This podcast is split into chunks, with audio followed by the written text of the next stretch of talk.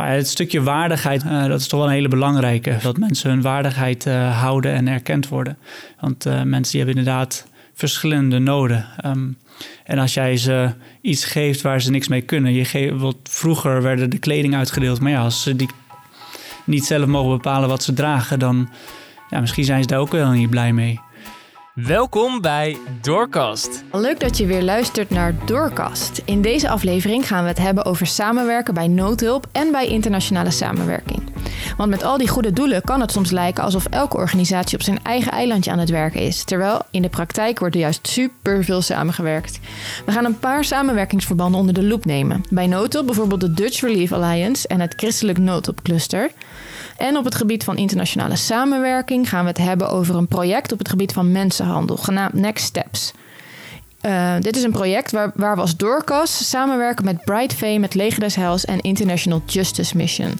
En waar ook het vrouwenmagazine Eva zich aan verbonden heeft. Voordat we beginnen wil ik graag een mooie reactie voorlezen die ik laatst kreeg van Licia. Ze zegt... Beste Lisanne, je kent me niet, maar ik ben met veel interesse je doorcasts aan het beluisteren. Sinds een paar jaar maak ik graag wandelingen terwijl ik podcasts beluister. Erg fijn dat jullie de tijd nemen om in gesprek echt de diepte in te gaan. Had ik behoefte aan, omdat ik doorcast wel financieel steun, maar graag meer zou weten. En deze vorm werkt heel goed voor mij. Dank. Nou, Licia, jij bedankt. Uh, echt leuk dat je dit laat weten. En dan nu podcast time. Bij mij aan tafel Mirjam, die is thematisch expert bij Doorkas. En Gerard van der Pol, dat is een van onze noodhulpcoördinatoren. Um, ja, Gerard, laten we maar met jou beginnen. Uh, ik ben Gerard. Um, ik uh, werk voor Doorkas uh, nu 3,5 jaar. En hiervoor heb ik bij andere ja, ontwikkelings- en noodhulporganisaties gewerkt. En dan voornamelijk in het buitenland. Dus ja, dit is... in welke voor... landen bijvoorbeeld? Ja, ik heb in Zuid-Soedan gewerkt, in Congo... Um, ja, daar heb ik echt gewoon underground gezeten um, in, in de Rimboe. En uh, ja, dat, dat werk doe ik nou vanaf afstand een beetje dan uh, vanaf uh, ja, het Dorcas-kantoor dat in de landen waar Dorcas aanwezig is. Jij bent noodhulpcoördinator. Ja, dat klopt. Ja, ja. dus er gebeurt iets ergs. Er is een natuurramp, een ontploffing, een hongersnood. En dan? Allereerst kijk ik natuurlijk um, ja, eh, waar gebeurt het? Hè? Gebeurt het in een land eh, waar Dorcas ook aanwezig is? Of uh, gebeurt het uh, ja, op een totaal andere locatie? Want ja, onze capaciteit is maar uh, beperkt. Dus we kunnen een bepaald aantal ja, landen ja, hulp bieden. Mm -hmm. En nou, als er iets echt in een doorkasland gebeurt, dan, dan, dan neem je contact op met je, het landenkantoor dat we daar hebben. En dan ga je daarmee overleggen van ja, zitten we daar, kunnen we daar wat mee doen? Um, en aan de hand daarvan uh, ja, moet heel snel iets eh, bedacht worden van uh, wat kunnen we en wat gaan we doen? Ja. Goeiedag, nou, ik ben Mirjam Verwijs. Ik, uh, ik heb uh, bij Doorkast verschillende rollen gehad. Ik heb altijd op de programmaafdeling gewerkt. En uh, op dit moment ben ik wat we dan noemen thematisch adviseur voor de kinderprogramma's. jij bent al een keer eerder in onze podcastaflevering geweest. Uh, dus ja, we kennen jou eigenlijk al door en door. nee hoor. Maar um, jij bent vandaag bereid om ons te vertellen over de andere kant van ons werk, zal ik het maar even noemen. Het investeren in duurzame ontwikkeling. Kun je eens vertellen, wat verstaan we daar eigenlijk onder? Wat houdt ontwikkeling in? Wanneer is dat duurzaam? Um, duurzame ontwikkeling gaat met name om dat je eigenlijk een bepaalde verandering aanbrengt die voor een lange tijd echt houdbaar is. Dus dat je mensen helpt om, om eigenlijk echt voor zichzelf te zorgen, voor een gezin te zorgen. Um, en dat ze dat op een gegeven moment echt kunnen zonder eigenlijk hulp van, van buitenstaanders. Dat ze echt onafhankelijk worden. En heb jij nog een speciale expertise binnen het verhaal? Ja, ik uh, zet me met name in op uh, kinderprogramma's. Dus dat je echt kijkt van hey, hoe kunnen we eigenlijk uh, de omgeving van kinderen, voornamelijk kwetsbare kinderen, waardoor ik als mee werkt, um, hoe kunnen we die dusdanig, laten we zeggen, krachtig maken dat we ook echt in kunnen zetten op kinderontwikkeling en kinderbescherming. Dat is waar ik me met name mee bezig hou. Mooi. Oké. Um, nou, nog even voordat we beginnen wil ik jullie graag vragen om jargon, vaktaal, afkortingen, Engelstalige termen en overige potentiële onbegrijpelijkheden voor de luisteraar te vermijden. Je wordt er heel zenuwachtig van, zie ik. ja, wij hebben onze eigen vakjargon natuurlijk. Ja. nee hoor, geef niet. Als je er niet omheen kan of je gebruikt het toch, leg het dan even uit. Uh, en aan de luisteraar ook de vraag: als je iets hoort waarvan je niet weet wat het betekent, of je wil iets meer over horen, voel je vrij om een bericht te sturen naar redactie redactie.dorcas.nl en dan komen we er in een latere aflevering op terug. Alright. Noodhulp en ontwikkelingssamenwerking. Laten we beginnen met het eerste. Um, Gerard, ik ben benieuwd in welke landen verleent Dorcas op dit moment noodhulp? En in welke ben jij dan bij, het bijzonder bij betrokken? Um, ja, Dorcas verleent in uh, meerdere landen noodhulp op dit moment. Um, denk ik aan uh, Zuid-Soedan, Mozambique, Ethiopië, Libanon, Syrië, Irak en Jemen. ik ben voornamelijk betrokken bij Syrië, Libanon, Irak en Jemen. Midden-Oosten. Ja, Midden-Oosten. Maar af en toe word ik ook gevraagd bij, bij de andere landen om mee te helpen. Hm. Ja. Oké, en um, het zijn best wel veel verschillende landen. Ik neem ook aan veel verschillende situaties uh, waar die landen in verkeren. Komt het verlenen van noodhulp dan ook vaak op hetzelfde neer? Of is dat ook uh, juist heel erg verschillend per land? Ja, het is, het is verschillend. Het ligt ook aan de, ja, hoe de geografische situatie is. Um, Bijvoorbeeld als je water wil verlenen in Zuid-Soedan gaat het heel anders dan als je water wil verlenen in, in Irak. Het zijn gewoon twee heel verschillende uh, gebieden. Bij de ene kan je heel makkelijk een, uh, een waterput slaan en bij de andere kan dat dan weer niet. Um, uh, ook culturen waar je mee te maken hebt. De ene cultuur accepteert het ene en de andere accepteert het andere weer niet. Dus daar moet je ook aan denken als je noodhulp verleent. Dus, uh, dus de landen, het algemene plaatje is wel een beetje hetzelfde, maar de manier waarop het wordt uitgevoerd, dat, dat is wel vaak verschillend. Ja, precies. En is het nog een vraag: is het altijd iets acuuts of onverwachts, of is het soms ook niet acuut of niet onverwacht. Ja. Sorry. Ja, ja, in vakjargon heet dat dan uh, quick onset en slow onset. okay. Maar dat is dan... Uh, ja, je hebt crisissen die, uh, die plots ontstaan. denk je aan aardbeving, vulkaanuitbarsting... en ja, cycloon die overkomt. Maar je hebt ook crisissen die, ja, die je aan ziet komen. Bijvoorbeeld, je ziet... Um, en je rebellengroepen ergens een bepaalde kant op trekken. Dus dan kan je daar, uh, ja, daar, kan je daar een beetje op voorbereiden. Mm -hmm. Maar ja, als een, aardbeving of zo, daar kan je niet echt. Je weet niet dat er morgen een aardbeving gebeurt. Dus dan moet je als kantoor wel uh, sneller op uh, ja, springen. Oké. Okay. Um, en is er zoiets als je doel bereiken? Wanneer, ja, wanneer heb je je doel bereikt? Ja, ik zeg altijd, ons doel is bereikt als er, als er wereldvrede is. Maar dat is wel een groot begrip. Eh, het doel is natuurlijk uh, mensen ja, een stukje ondersteuning geven. En dat, dat ze in ieder geval uh, iets, iets te eten hebben. En dat ze ja, daarmee vooruit kunnen. Dat, dat het de eerste levensbehoeften, dat ze daarin worden voorzien. Um, en dat mensen zich daarna kunnen ontwikkelen. En dan kan je het weer doorschuiven naar het ontwikkelingswerken. ja, bij noodhulp wordt veel samengewerkt. Best wel fascinerend. In zo'n noodhulpsituatie gaan er binnen de kortste keren allerlei partijen met elkaar uh, aan tafel. Niet alleen goede doelen, maar ook regeringen, instanties. Uh, denk aan de Wereldbank, Bank, de EU, de VN. Um, Dorcas zit ook in allerlei samenwerkingsverbanden. En ik zou het leuk vinden om bij twee in het specifiek stil te staan in deze aflevering. Eerste is de Dutch Relief Alliance. Um, zou je eens kunnen uitleggen wat dat is en hoe dat werkt? Ja, um, Dutch Relief Alliance is uh, een club van uh, Nederlandse ja, noodhulporganisaties. Um, 14 in totaal, als ik het goed onthouden heb. Um, en ja, die krijgen een stukje financiering van het ministerie van Buitenlandse Zaken. Waarmee ja, ze gezamenlijk ja, hulp kunnen bieden, of noodhulp kunnen bieden in, in, in de landen waar de meeste nood is. En gezamenlijk uh, wordt er dan um, gekeken naar welke landen zijn dat. Um, per jaar worden er acht landen uitgekozen.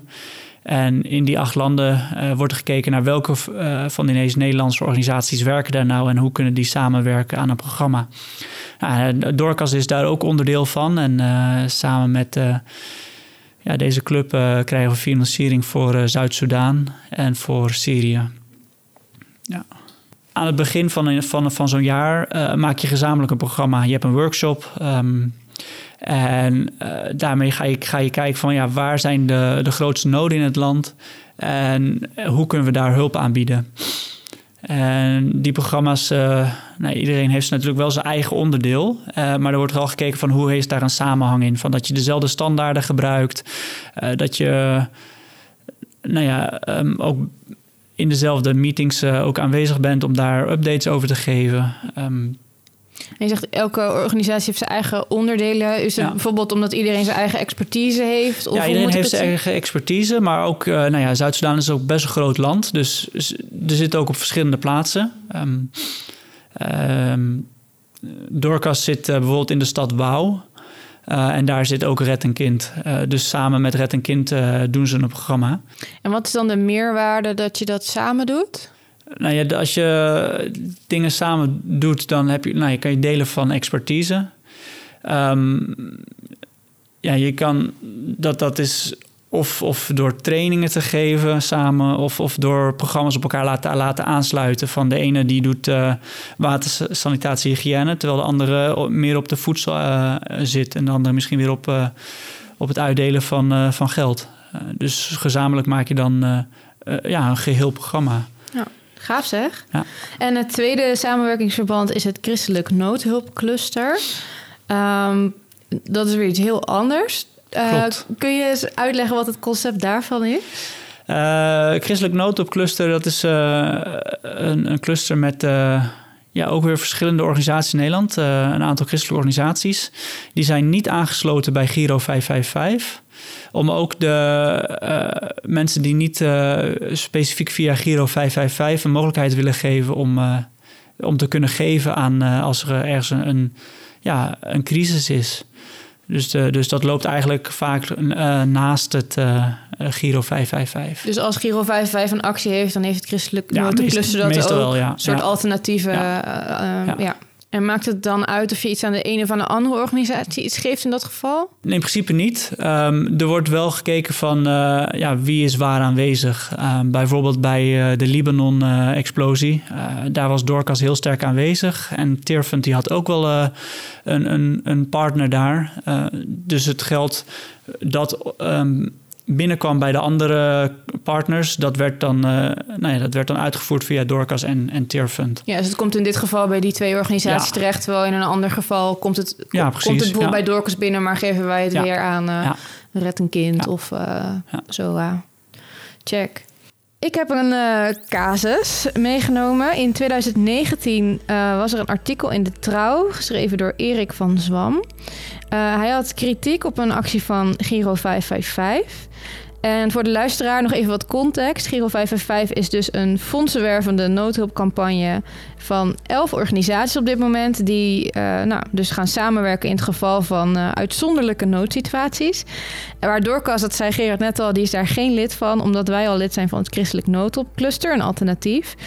Ehm, ehm, en het artikel waar ik het over heb uit 2019 beschrijft hoe er bij zo'n actie ehm, miljoenen euro's opgehaald werden. Bijvoorbeeld in 2019 werd 5 miljoen euro opgehaald voor eh, Zuid-Soedan. Eh, vanwege een hongersnood.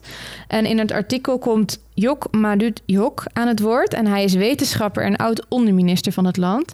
En ehm, nou ja, hij heeft dus een heel betoog eh, in dit artikel... waarin hij eh, zegt dat noodhulp een negatieve spiraal in gang houdt.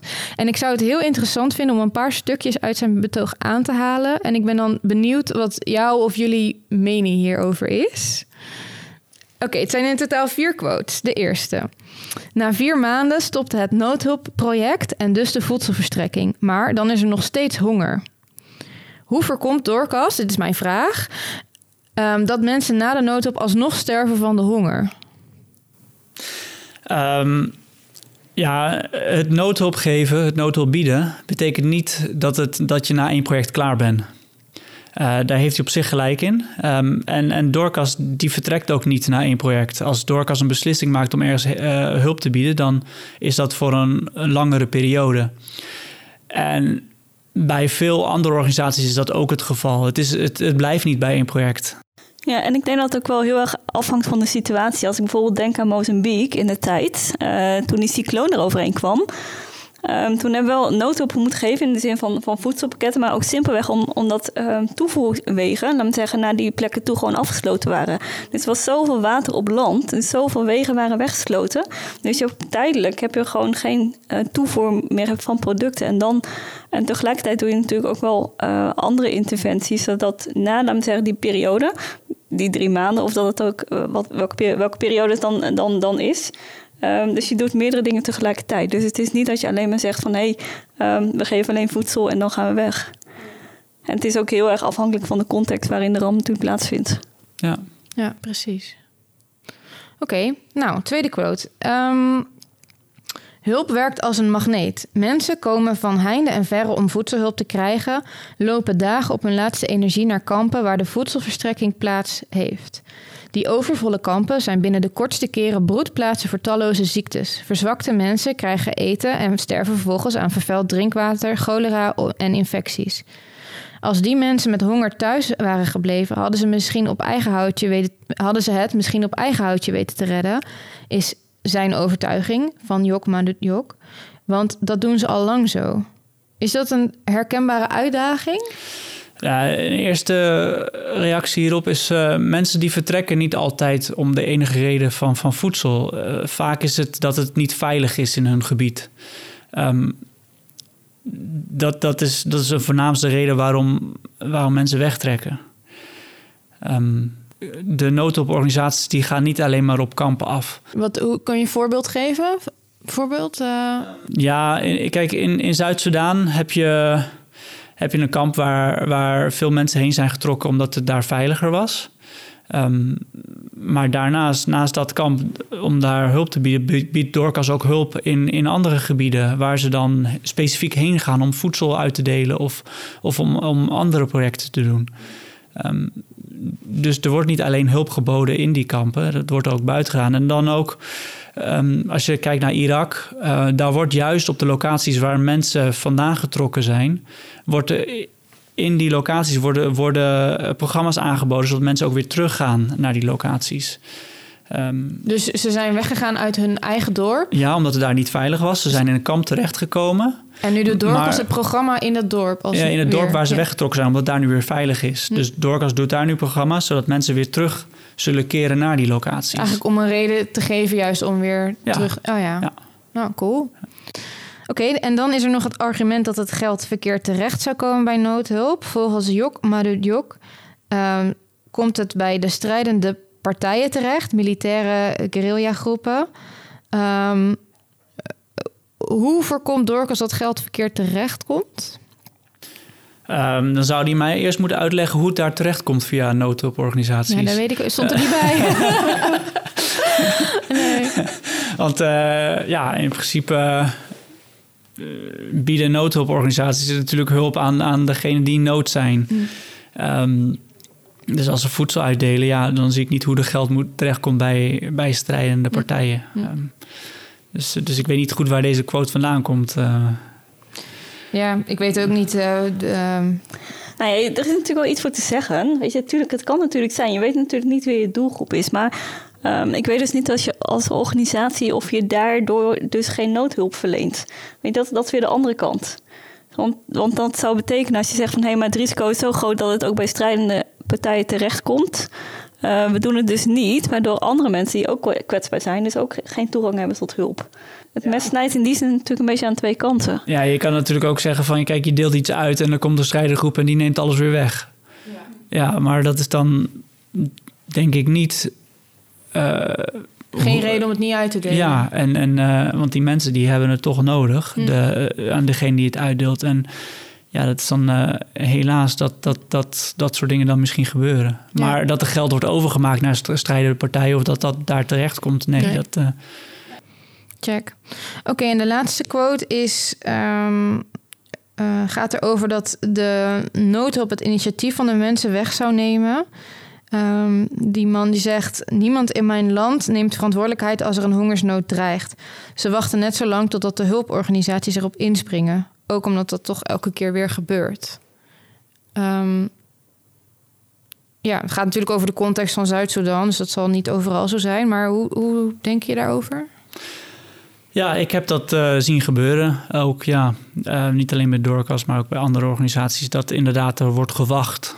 Uh, en mensen die worden een beetje afhankelijk soms. Um, maar dat is juist ook een, een, een, een challenge voor het noodhulpprogramma. van hoe, ont, hoe, hoe ontwerp je een programma zo dat, dat mensen niet alleen maar met hun handjes opstaan of dat ze gaan staan wachten.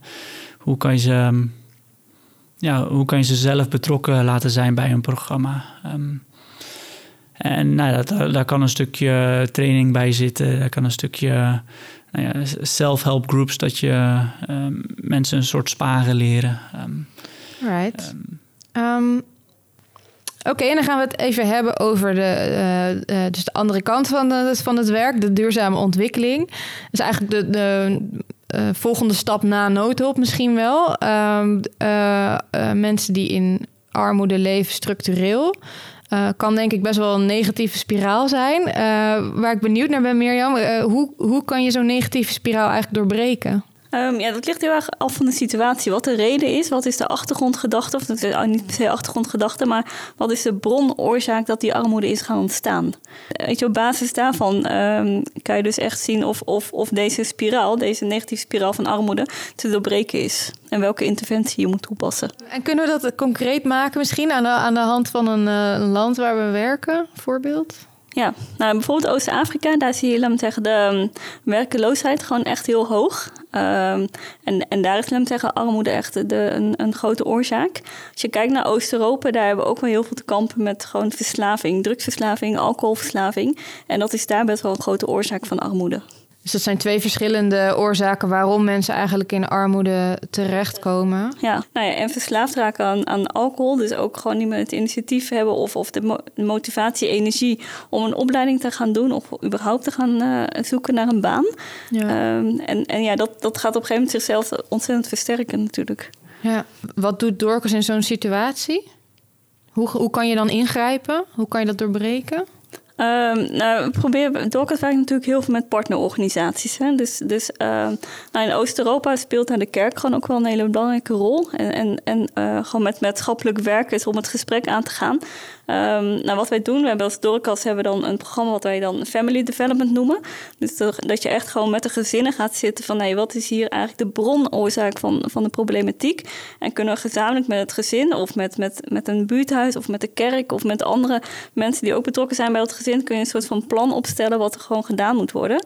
En dan kan je eigenlijk gewoon toewerken naar een, naar een, naar een programma met het gezin. En dan uh, kunnen er meerdere gezinnen bij betrokken worden. Of je, nou ja, wat we bijvoorbeeld doen is um, is veel training aan ouders. Dus je zet dan ouders eigenlijk bij elkaar. En dat ze dan gezamenlijk het gesprek aangaan over bijvoorbeeld opvoeding. Of nou ja, hoe om te gaan met, met een problematiek die ze ervaren met hun eigen kinderen. Uh, dus je kan op meerdere, mensen, uh, meerdere manieren het natuurlijk wel echt gewoon inzetten. Afhankelijk van, van eigenlijk wat je gezamenlijk. En ik denk dat we dat, dat, dat wel goed is om, om dat echt wel mee te geven. Het is, het is niet zozeer dat Dorcas natuurlijk per se de oplossing altijd heeft. Hè. Het is natuurlijk wel iets wat je gezamenlijk met met deze mensen doet, met het dorp, met de kerk, met, met de school. Om te kijken van nee, wat, wat kun je doen? Ja. En uh, wat ik ook nog leuk vind om met jou over te hebben, is het project Next Steps in Roemenië. Dat is een, dat zeg maar, je hebt het nu over samenwerkingen van hè, met de mensen zelf en de organisatie in zo'n gemeenschap. Um, Next Steps is juist weer een voorbeeld van allerlei verschillende uh, uh, organisaties die samen echt hebben gezegd van nou, dit is een onderwerp, hier kunnen we elkaar in versterken uh, uh, om nou, best wel een grote problematiek aan te pakken. Ik hou het expres een beetje vaag, want ik denk, ja, leg jij het ja. maar eens uit. Ja, nee, nee, dankjewel. Nee, nee. Ja, Next Steps is een project waar Dorcas bij betrokken is... in samenwerking met drie andere organisaties. Dat is het Leger des Heils, Bright Fame... en de International Justice Mission, IGM... Um, en hier zetten we ons voornamelijk in op preventie, het voorkomen van mensenhandel en ook het helpen van slachtoffers die verstrikt zijn geraakt in mensenhandel en uitbuiting. Um, en we zijn, Doorkas is natuurlijk al jaren uh, actief in Oost-Europa. En wat we in Nederland zien is dat gewoon best wel veel Oost-Europeanen in het Westen terechtkomen. En wel echt in hele kwetsbare omstandigheden, bijvoorbeeld uh, op de Nederlandse Wallen. Daar zien we veel uh, Oost-Europeaanse vrouwen, helaas. Um, en Dorcas die zit al jaren in een netwerk, het Christelijk Platform Oost-Europa. En op een gegeven moment hebben we een paar jaar geleden gezegd van... Hey, kunnen we gezamenlijk met onze gezamenlijke expertise iets doen... als het gaat om preventie, het tegengaan van mensenhandel. Uh, nou, toen zijn op een gegeven moment twee jaar geleden eigenlijk de gesprekken begonnen... en uh, we zijn uiteindelijk dus met vier organisaties verder gegaan waarin we elke onze expertise inbrengen. Want Dorcas, wij, wij zijn goed in het doen van preventie. Dus echt het, het, het onderwijs geven aan, aan kinderen, aan jongeren en ook volwassenen. Om dan zeggen, een probe, ja, bepaald probleem eigenlijk tegen te gaan. Dat mensen ook ehm, zich weten te beschermen, zichzelf weten te beschermen om bijvoorbeeld eh, terecht te komen in uitbuiting. En tegelijkertijd heeft Leger des heel veel ervaring met het Um, nou ja, hoe ga je nou om met slachtoffers van mensenhandel? Wat hebben zij nodig als het gaat om traumaverwerking? Uh, dus daar zie je echt natuurlijk de kracht van het leger des Hels. Dus die zit aan de achterkant, zeg maar, en Dorks aan de voorkant. Ja, zo zou je het wel een beetje kunnen zeggen. Je mensenhandel is natuurlijk ontzettend complex. Het heeft zoveel uh, bronoorzaken waarom mensen in, in mensenhandel terecht überhaupt komen. Uh, en de hele de keten van mensenhandel is natuurlijk ook ontzettend ingewikkeld, omdat je veel criminaliteit erachter hebt zitten. En heel veel gebeurt een beetje, ja, wat we toch wel noemen het dark web. Dus echt een beetje in, in het niet zichtbare gedeelte. Dus het is natuurlijk heel lastig om echt een beetje te weten van wat gebeurt daar precies. Uh, en dat weten we helaas ook niet. Dus heel veel gebeurt natuurlijk ook achter het scherm en zullen we misschien ook nooit weten. Um, en tegelijkertijd, en, en, en dat als het gaat om criminaliteit, uh, wat, wat hier natuurlijk ook wel een groot onderdeel in is, dan daar heeft uh, zo, uh, de International Justice Mission, IGM, veel ervaring in. Dus zij, wat zij doen eigenlijk in dit, in dit programma, waarin hun kracht ligt, is het trainen van politie en justitie als het gaat om, om mensenhandel. Dus wat kunnen zij doen om pooiers en mensenhandelaren eigenlijk gewoon te vinden en, en strafrechtelijk te vervolgen?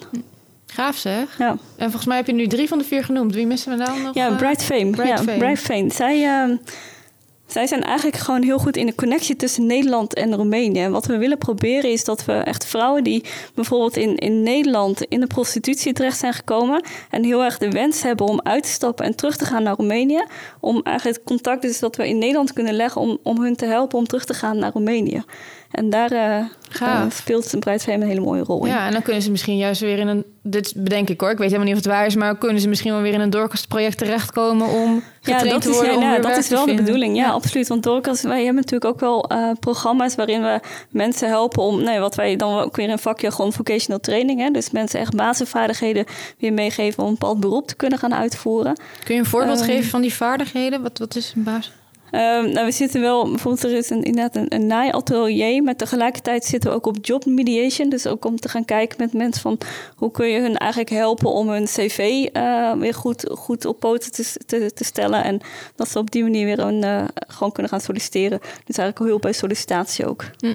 Gaaf. Ja. Oké. Okay. Ja, mooi project.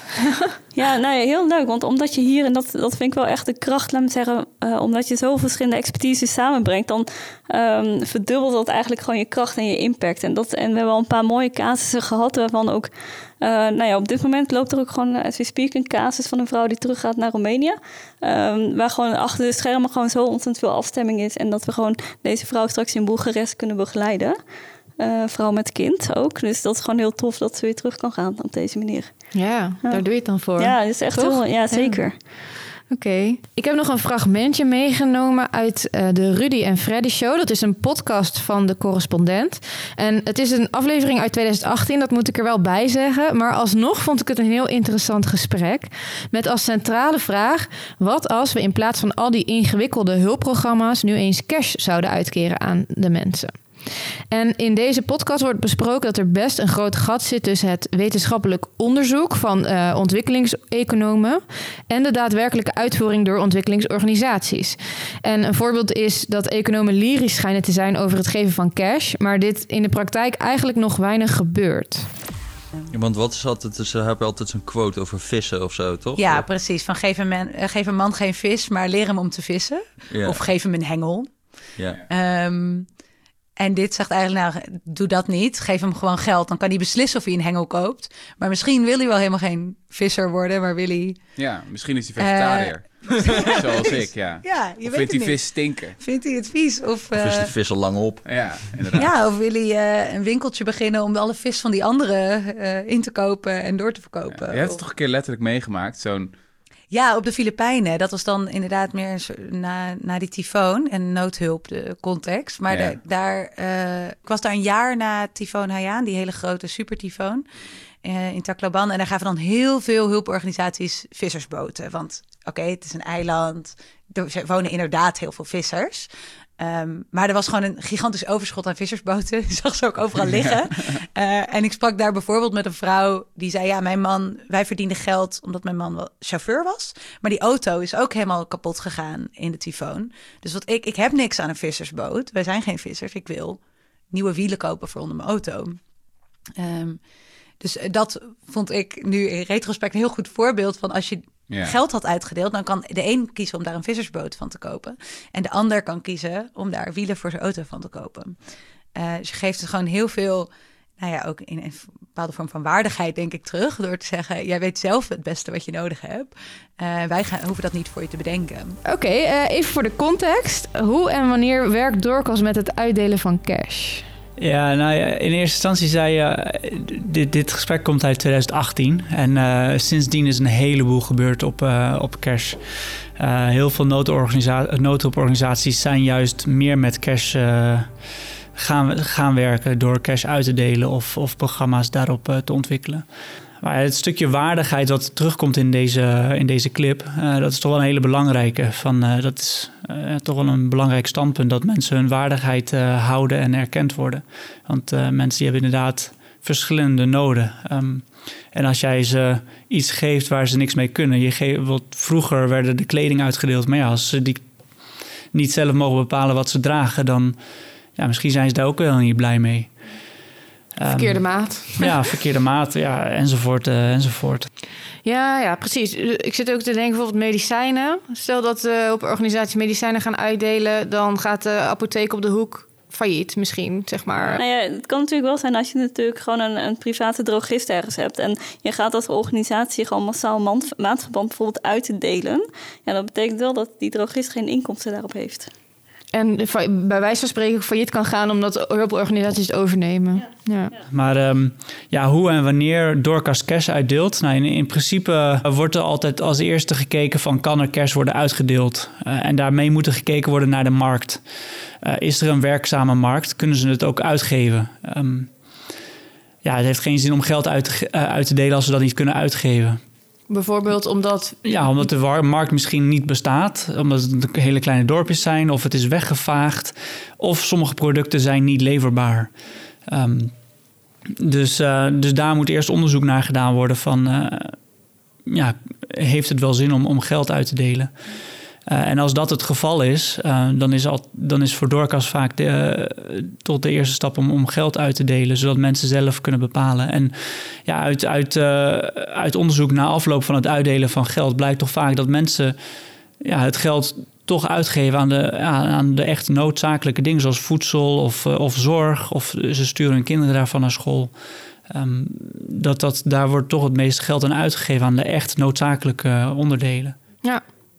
Oké, en uh, nou, laatste vraag dan. Hoe evalueert Doorkas haar uh, programma's? Hoe, hoe, hoe weten wij of iets effectief is? Nou ja, na, na het uitdelen van een bepaald iets, het kan of, uh, of voedsel zijn of het kan cash zijn, worden er um, evaluaties gehouden.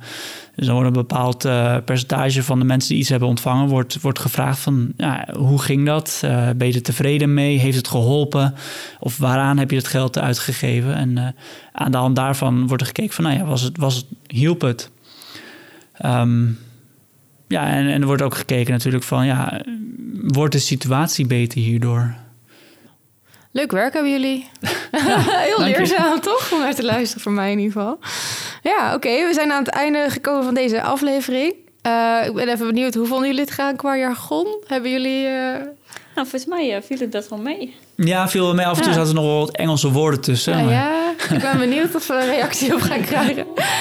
nou, dat was het voor deze keer.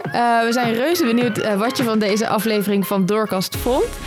Je kunt het laten weten door een mail te sturen naar redactie.doorkast.nl of door een spraakbericht te sturen via WhatsApp. Dat kan naar telefoonnummer 06 2716 4191. In een volgende aflevering zullen we dan je vraag beantwoorden. En tenslotte vond je deze podcast interessant? Leuk als je hem deelt met anderen of een positieve beoordeling achterlaat. We zien je graag terug als luisteraar van een volgende aflevering. Tot dan! PS. In deze aflevering kwam het project Next Steps uit Roemenië aan bod. In de podcast Project Next Steps delen Roemeense vrouwen hun aangrijpende verhaal. Hoe zijn zij in de prostitutie beland en wat deed dit met hen? Hoe zijn zij behandeld door hun pooiers of mensenhandelaren? En hoe gaat het met hen sinds zij zijn gestopt? De podcast Project Next Steps is te beluisteren via het linkje in de show notes.